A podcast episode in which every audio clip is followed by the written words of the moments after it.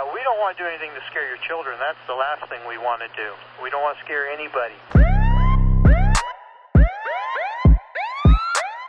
سلام به پادکست آخرین شاهد، روایتی داستانی از پرونده‌های جنایی واقعی خوش اومدید. من علیرضا یکی از شنونده‌های این پادکست هستم و شما رو به شنیدن دومین قسمت از پرونده استخوان‌ها دعوت می‌کنم.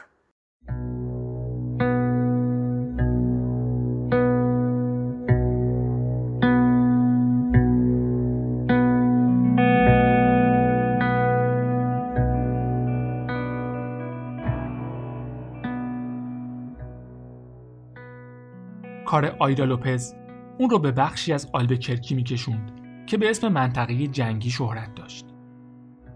یه منطقه با نرخ بالای جرم و جنایت تو نزدیکی سنترال اونیو. بخشی از شهر که بیشتر مردم سعی می‌کردن تا جای ممکن ازش دور بمونن. و مسئولین آلبوکرکی هم تو سالهای اخیر برای عوض کردن تصویری که از اون منطقه وجود داشت، اسمش رو منطقه بین‌المللی گذاشته بودن. اما اون منطقه از خیلی وقت پیش به اصلاحات نیاز داشت. اونم نه فقط در حد تغییر اسم. روزنامه محلی آلبوکرکی تو سال 1991 منطقه جنگی رو یک کارنیوال بی‌در و پیکر از فعالیت‌های جنسی، مواد مخدر و مشروبات الکلی توصیف کرد. و نزدیک 20 سال بعد تو سال 2009 نیویورک تایمز دربارش نوشت منطقه‌ای با پروژه‌های ساختمان‌سازی، هروئین و فروشگاه‌های لوازم جنسی. چیزی که با اعتقادات آیدا لوپز که یه مسیحی معتقد بار اومده بود، منافات زیادی داشت. در این حال چشمش رو به روی واقعیت‌های دنیا باز می‌کرد. بهش نشون میداد چه خطراتی پیش روی زنایی است که کم و بیش مثل خودشن، با این فرق که به اندازه اون خوششانس نبودن. مخصوصاً کارگرای جنسی که توی چرخه معیوب وابستگی و اعتیاد گیر افتاده بودن و خیلی‌هاشون دنبال یه راه فرار می‌گشتن. لوپز برای این زنا به عنوان یه انسان ارزش قائل بود، نه فقط یه خبرچینه به درد بخور. و بعدها ازشون به عنوان دختراش یاد میکرد.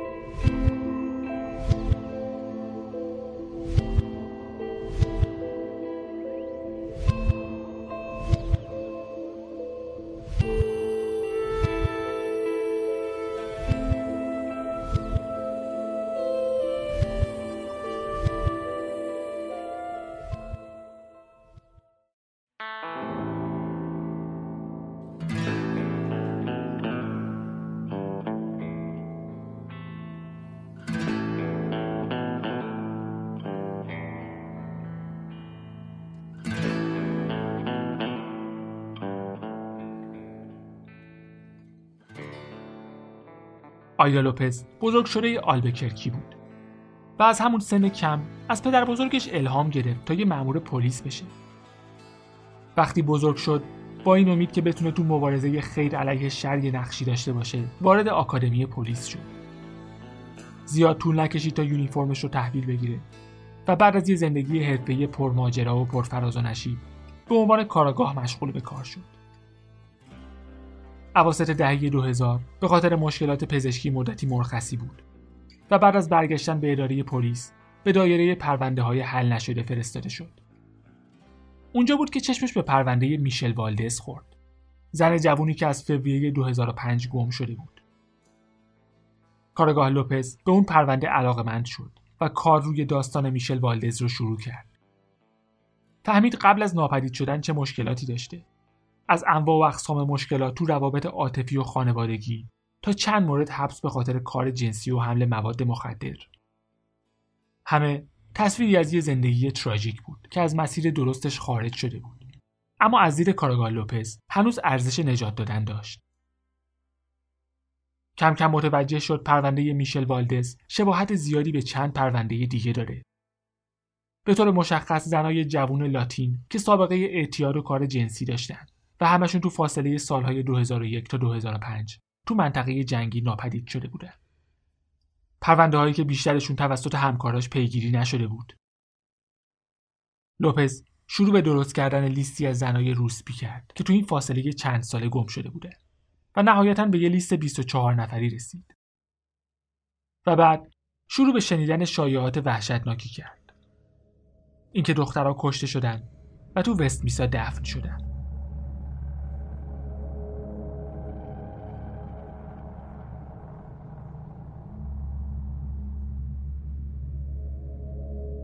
لوپز یه درخواست سخت از خانواده های گم شده ها داشت. سوابق دندان پزشکی. چیزی که تقریباً همیشه فقط برای مطابقت با جسد استفاده می شد.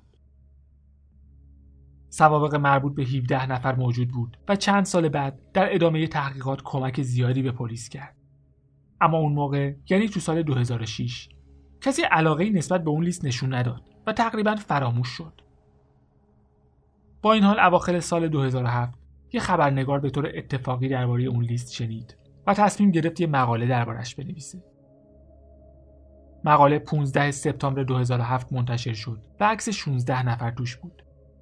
و برای بیشتر زنایی که تو اون مقاله ازشون اسم برده شد، این تنها اشاره رسانه‌های عمومی به گم شدنشون محسوب می‌شد. داستان برای خیلی از رسانه‌ها زیاد هیجان انگیز نبود. یه مش روسپی معتاد که توی شهر 5 میلیون نفری گم شدن. میگفتن هیچ نکته خاصی نداره که خواننده ها رو هیجان زده کنه. اما همه چیز تو فوریه 2009 با پیدا شدن جسد میشل والدز تغییر کرد. و داستان حالا خیلی جذابتر بود. یه گروه دست جمعی و یه قاتل سریالی.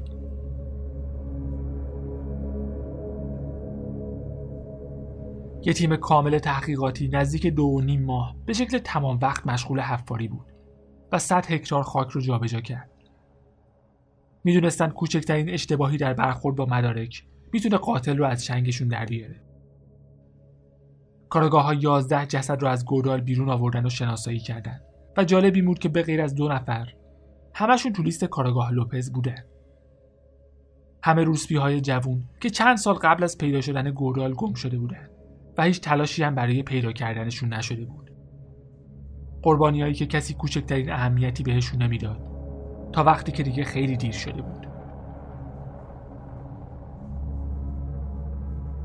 معلوم شد تمام قربانی‌ها با یه بخش به خصوص از شهر ارتباط دارن که به فعالیت‌های جنسی، فعالیت‌های دار و دسته‌ای و مصرف مواد شناخته میشون. جایی که الان به اسم منطقه بین‌المللی شناخته میشه، اما مردم محلی اونجا رو به اسم خداداریش میشناسن. منطقه جنگی. اول گفتن 13 نفر بودن. اشتباهی که به خاطر پخش شدن و خورد شدن خیلی از استخوان‌ها به وجود اومد. اما بعداً آمارشون به 11 زن و یه جنین اصلاح شد. همه با منطقه نفرین شده یه جنگی ارتباط داشتن. همه بدون لباس یا وسایل شخصی دفن شده بودن و علت و نحوه مرگشون هم مشخص نبود. پلیس فقط میگفت قربانی خشونت منجر به قتل بودن. اما بعداً اعلام شد هیچ اثری از ضربه و جراحت روی بدن اجساد دیده نشده. به خاطر همین فکر می‌کردن قربانی‌ها خفه شدن.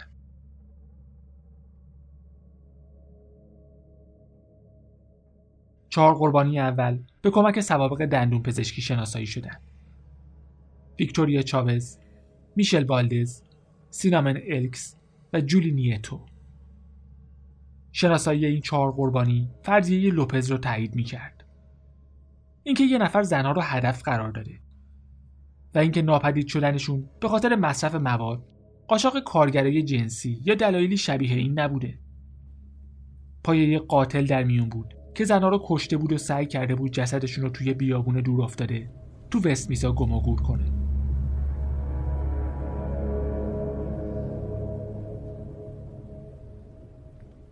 خانواده ها و نزدیکان قربانیایی که تکلیفشون روشن شده بود میتونستن با رسانه ها صحبت کنن.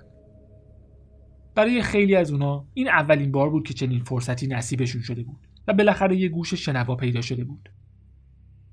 بعضیا از فرصتشون استفاده کردن و بعضیا نه، چون میدونستن رسانه‌ها فقط به این خاطر به پرونده علاقه‌مند شدن که میتونن یه داستان تر و تمیز شوکه کننده و هیجان انگیز درباره پیدا شدن یه عالمه استخون توی گور دست جمعی ازش بسازن. داستان واقعی، داستان اتفاقی که برای اون زنها و کل شهر افتاده بود قرار نبود شنیده بشه.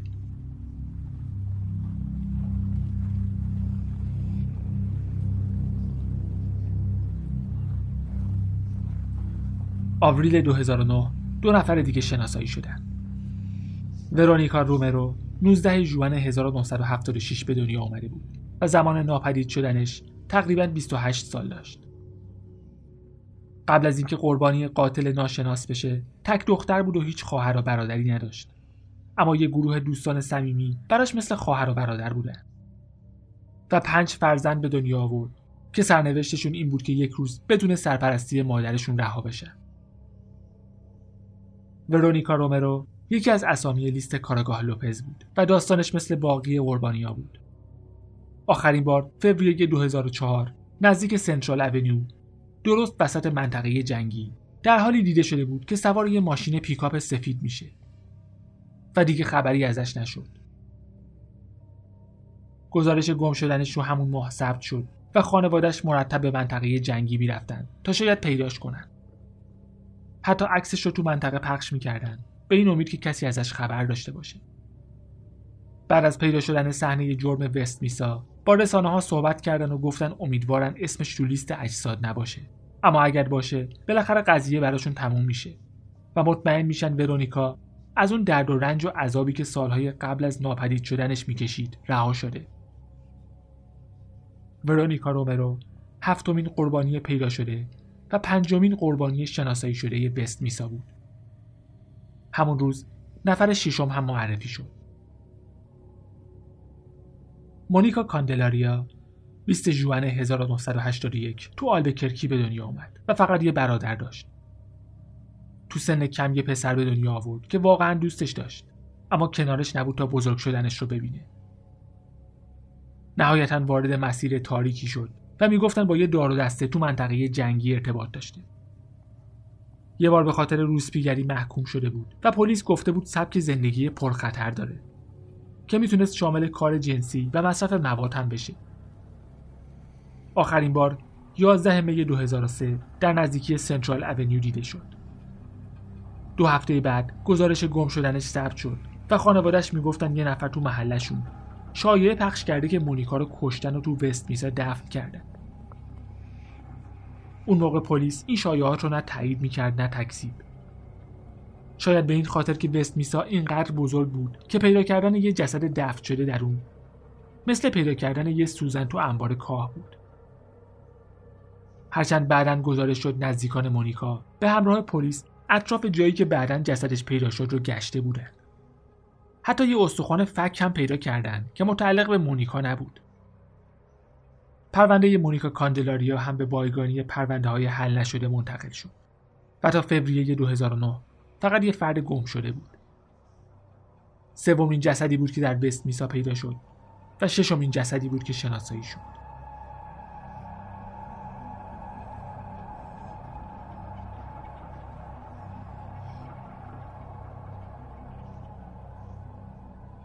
حالا توجه پلیس بیشتر به لیست لوپز جلب شده بود و کاملا بهش تکیه کرده بودن.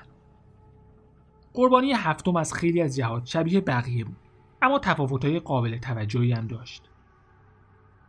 دورین مارکز 31 آگوست 1976 به دنیا آمده بود و 4 خواهر و برادر داشت.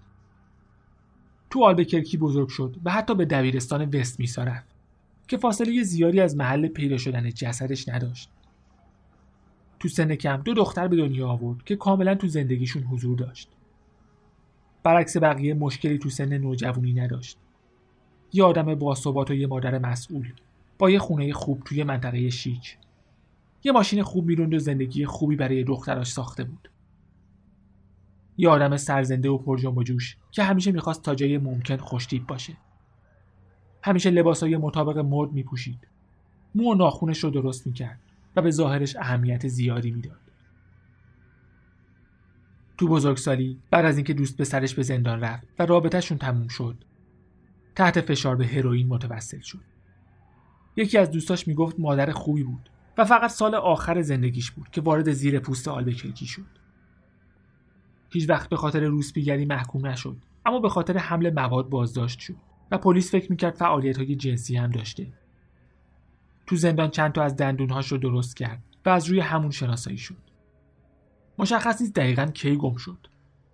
بعضیا میگن اکتبر 2003 بعد از اینکه یکی از دختراشو رسون مدرسه اما یکی از دوستاش میگه چند ماه بعد اون رو تو 2004 دیده.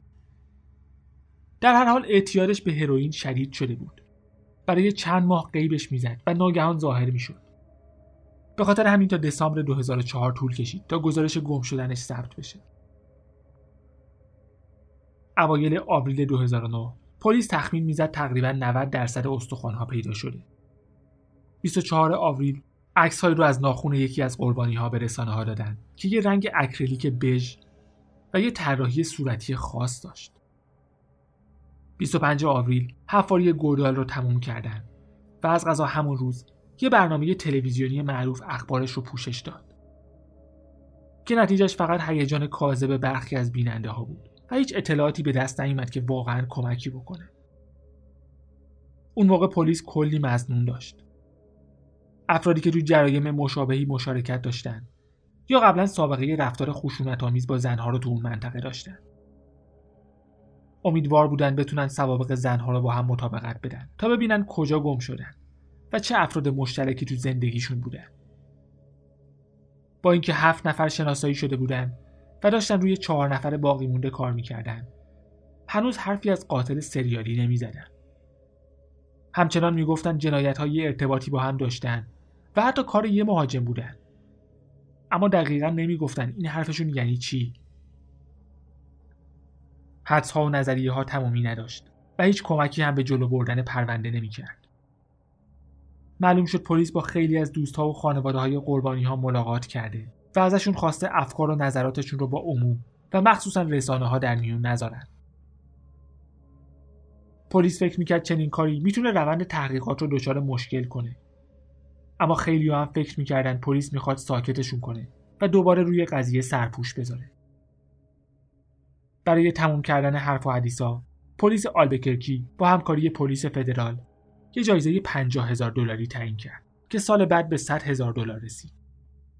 تا تابستون 2009 اف بی آی کاملا درگیر پرونده شده بود و نقش فعالتری داشت. با یه ستاد متشکل از 40 مأمور کار می‌کردن و مصاحبه‌های بیشماری نه فقط تو آلبوکرکی بلکه تو کل ایالت نیومکسیکو و حتی ایالت‌های همسایه آریزونا و تگزاس داشتن. حتی به یه پرونده تو ویسکانسین رسیدن که یه قاتل دیگه بیشتر از 2 دهه کارگرای جنسی رو تو میلواکی می‌کشت. تمام اطلاعات توی پایگاه داده جمع شد که قرار بود به راحتی و بدون مراحل اداری در اختیار دایره‌های دیگه قرار بگیره.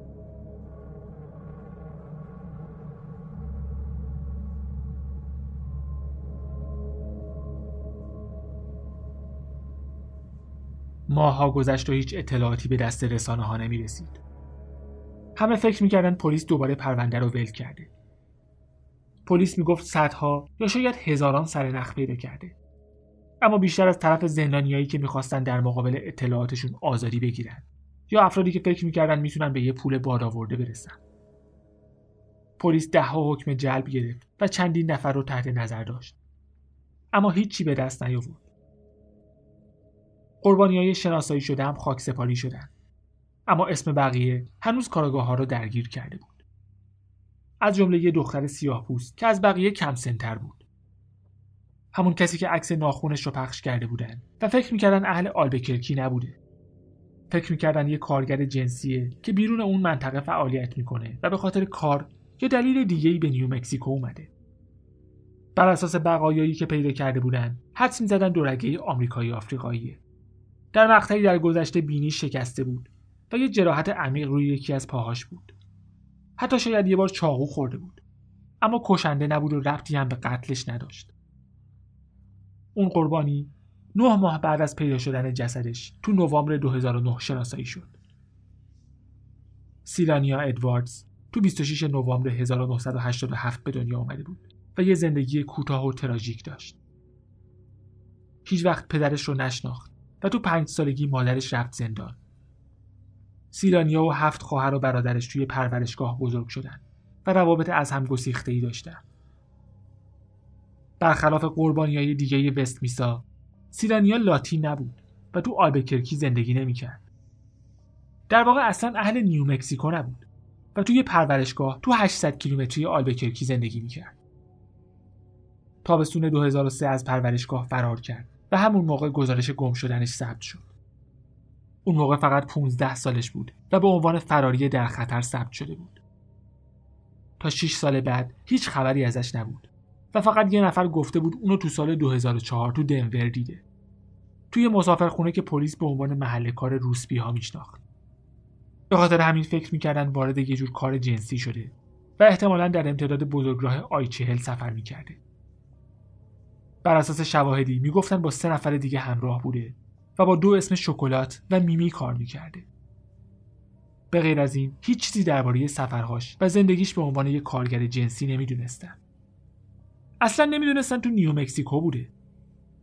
با پروفایل قاتل هم مطابقت نداشت، چون هم سنش کمتر بود، هم نژادش فرق داشت، هم ارتباطی با منطقه جنگی نداشت. با این حال یکی از قربانی‌های وست مسا بود و شناساییش برای پلیس واقعاً سخت بود. تو لیست کارگاه لوپز هم نبود و تازه بعد از اینکه تصویر جمجمه‌اش رو رسم کردن تونستن یه ارتباطاتی پیدا کنن. سوابق دندون پزشکیش رو از اوکلاهاما گرفتن و بر اساس همون شناساییش کردن.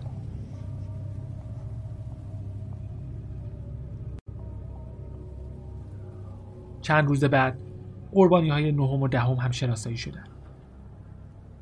ویرجینیا کلوون 7 آگوست 1981 به دنیا آمده بود و توی یه شهر کوچیک تو جنوب آلبوکرکی توی آپارتمان کوچیک بزرگ شد. شوخ‌طبع و خنده‌رو بود و پدرش میگفت انقدر دلش پاک بود که اصلا نمیتونست دروغ بگه. با اینکه خیلی‌ها دوستش داشتن، اما همه چیز تو زندگیش اونطور که میخواست پیش نمیرفت. وقتی دبیرستانی بود، یکی از برادراش به ضرب گلوله کشته شد. چند روز بعد، ویرجینیا از خونه فرار کرد و مدتی تو آلبوکرکی با دوست پسرش زندگی میکرد. اما باز هم یه اتفاق وحشتناک افتاد. دوست پسرش با یه ماشین تصادف کرد و به کما رفت. ویرجینیای 17 ساله بدون پول و جایی برای زندگی، آواره خیابونای آلبوکرکی شد و سعی میکرد هر طور شده تو منطقه جنگی به زندگیش ادامه بده. تو ماهای بعد ارتباطش با دوستا و خانواده‌اش کاملا قطع شد و مسیر روسپیگری و اعتیاد رو پیش گرفت. خانواده‌اش تماس‌های گاه و بیگاهی ازش می‌گرفتن و چندین بار هم بازداشت شد. تو ژوئن 2004 یه بار دیگه با والدینش تماس گرفت و بعد از مدت‌ها هیجان زده به نظر می‌رسید. گفتی دوست پسر جدید پیدا کرده که تازه از زندان آزاد شده و قراره با هم ازدواج کنن. اما این آخرین خبری بود که از ویرجینیا بهشون رسید. تو اکتبر 2004 گزارش گم شدنش رو دادن و تا اواخر 2009 تو لیست افراد گم شده بود.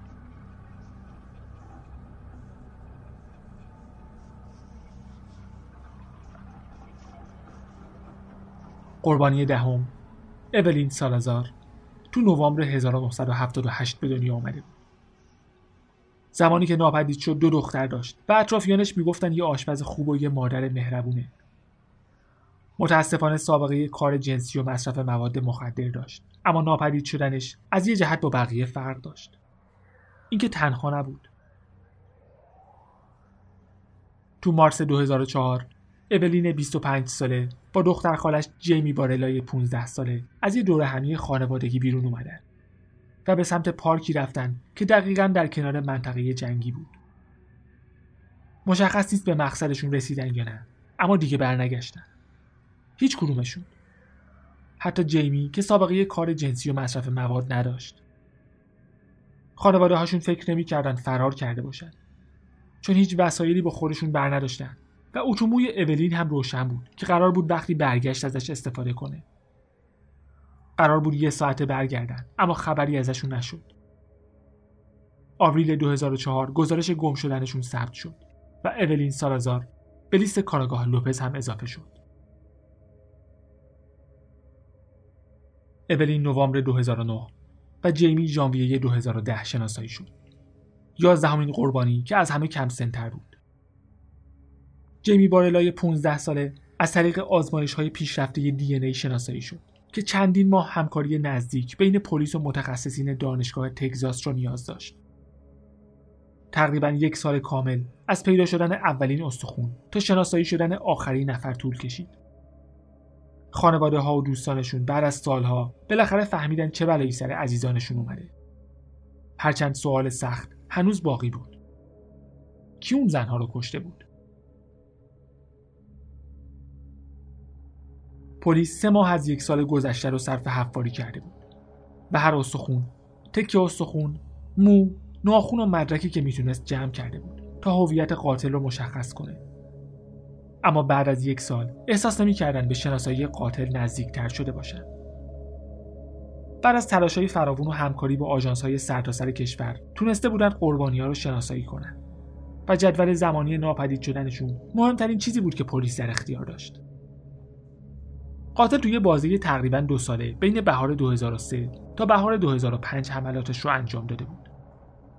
هر کسی که بود یا هر کسانی که بودن، هدف اصلیشون روسپی‌های لاتینی بود که تو منطقه جنگی رفت و آمد داشتن و زنهای جوان رو ترجیح میدادن. همه بدون لباس یا وسایل شخصی. میتونست تلاش قاتل برای سخت‌تر کردن شناسایی قربانی‌ها باشه یا ممکن بود وسایلشون رو به عنوان یادگاری نگه داشته باشه.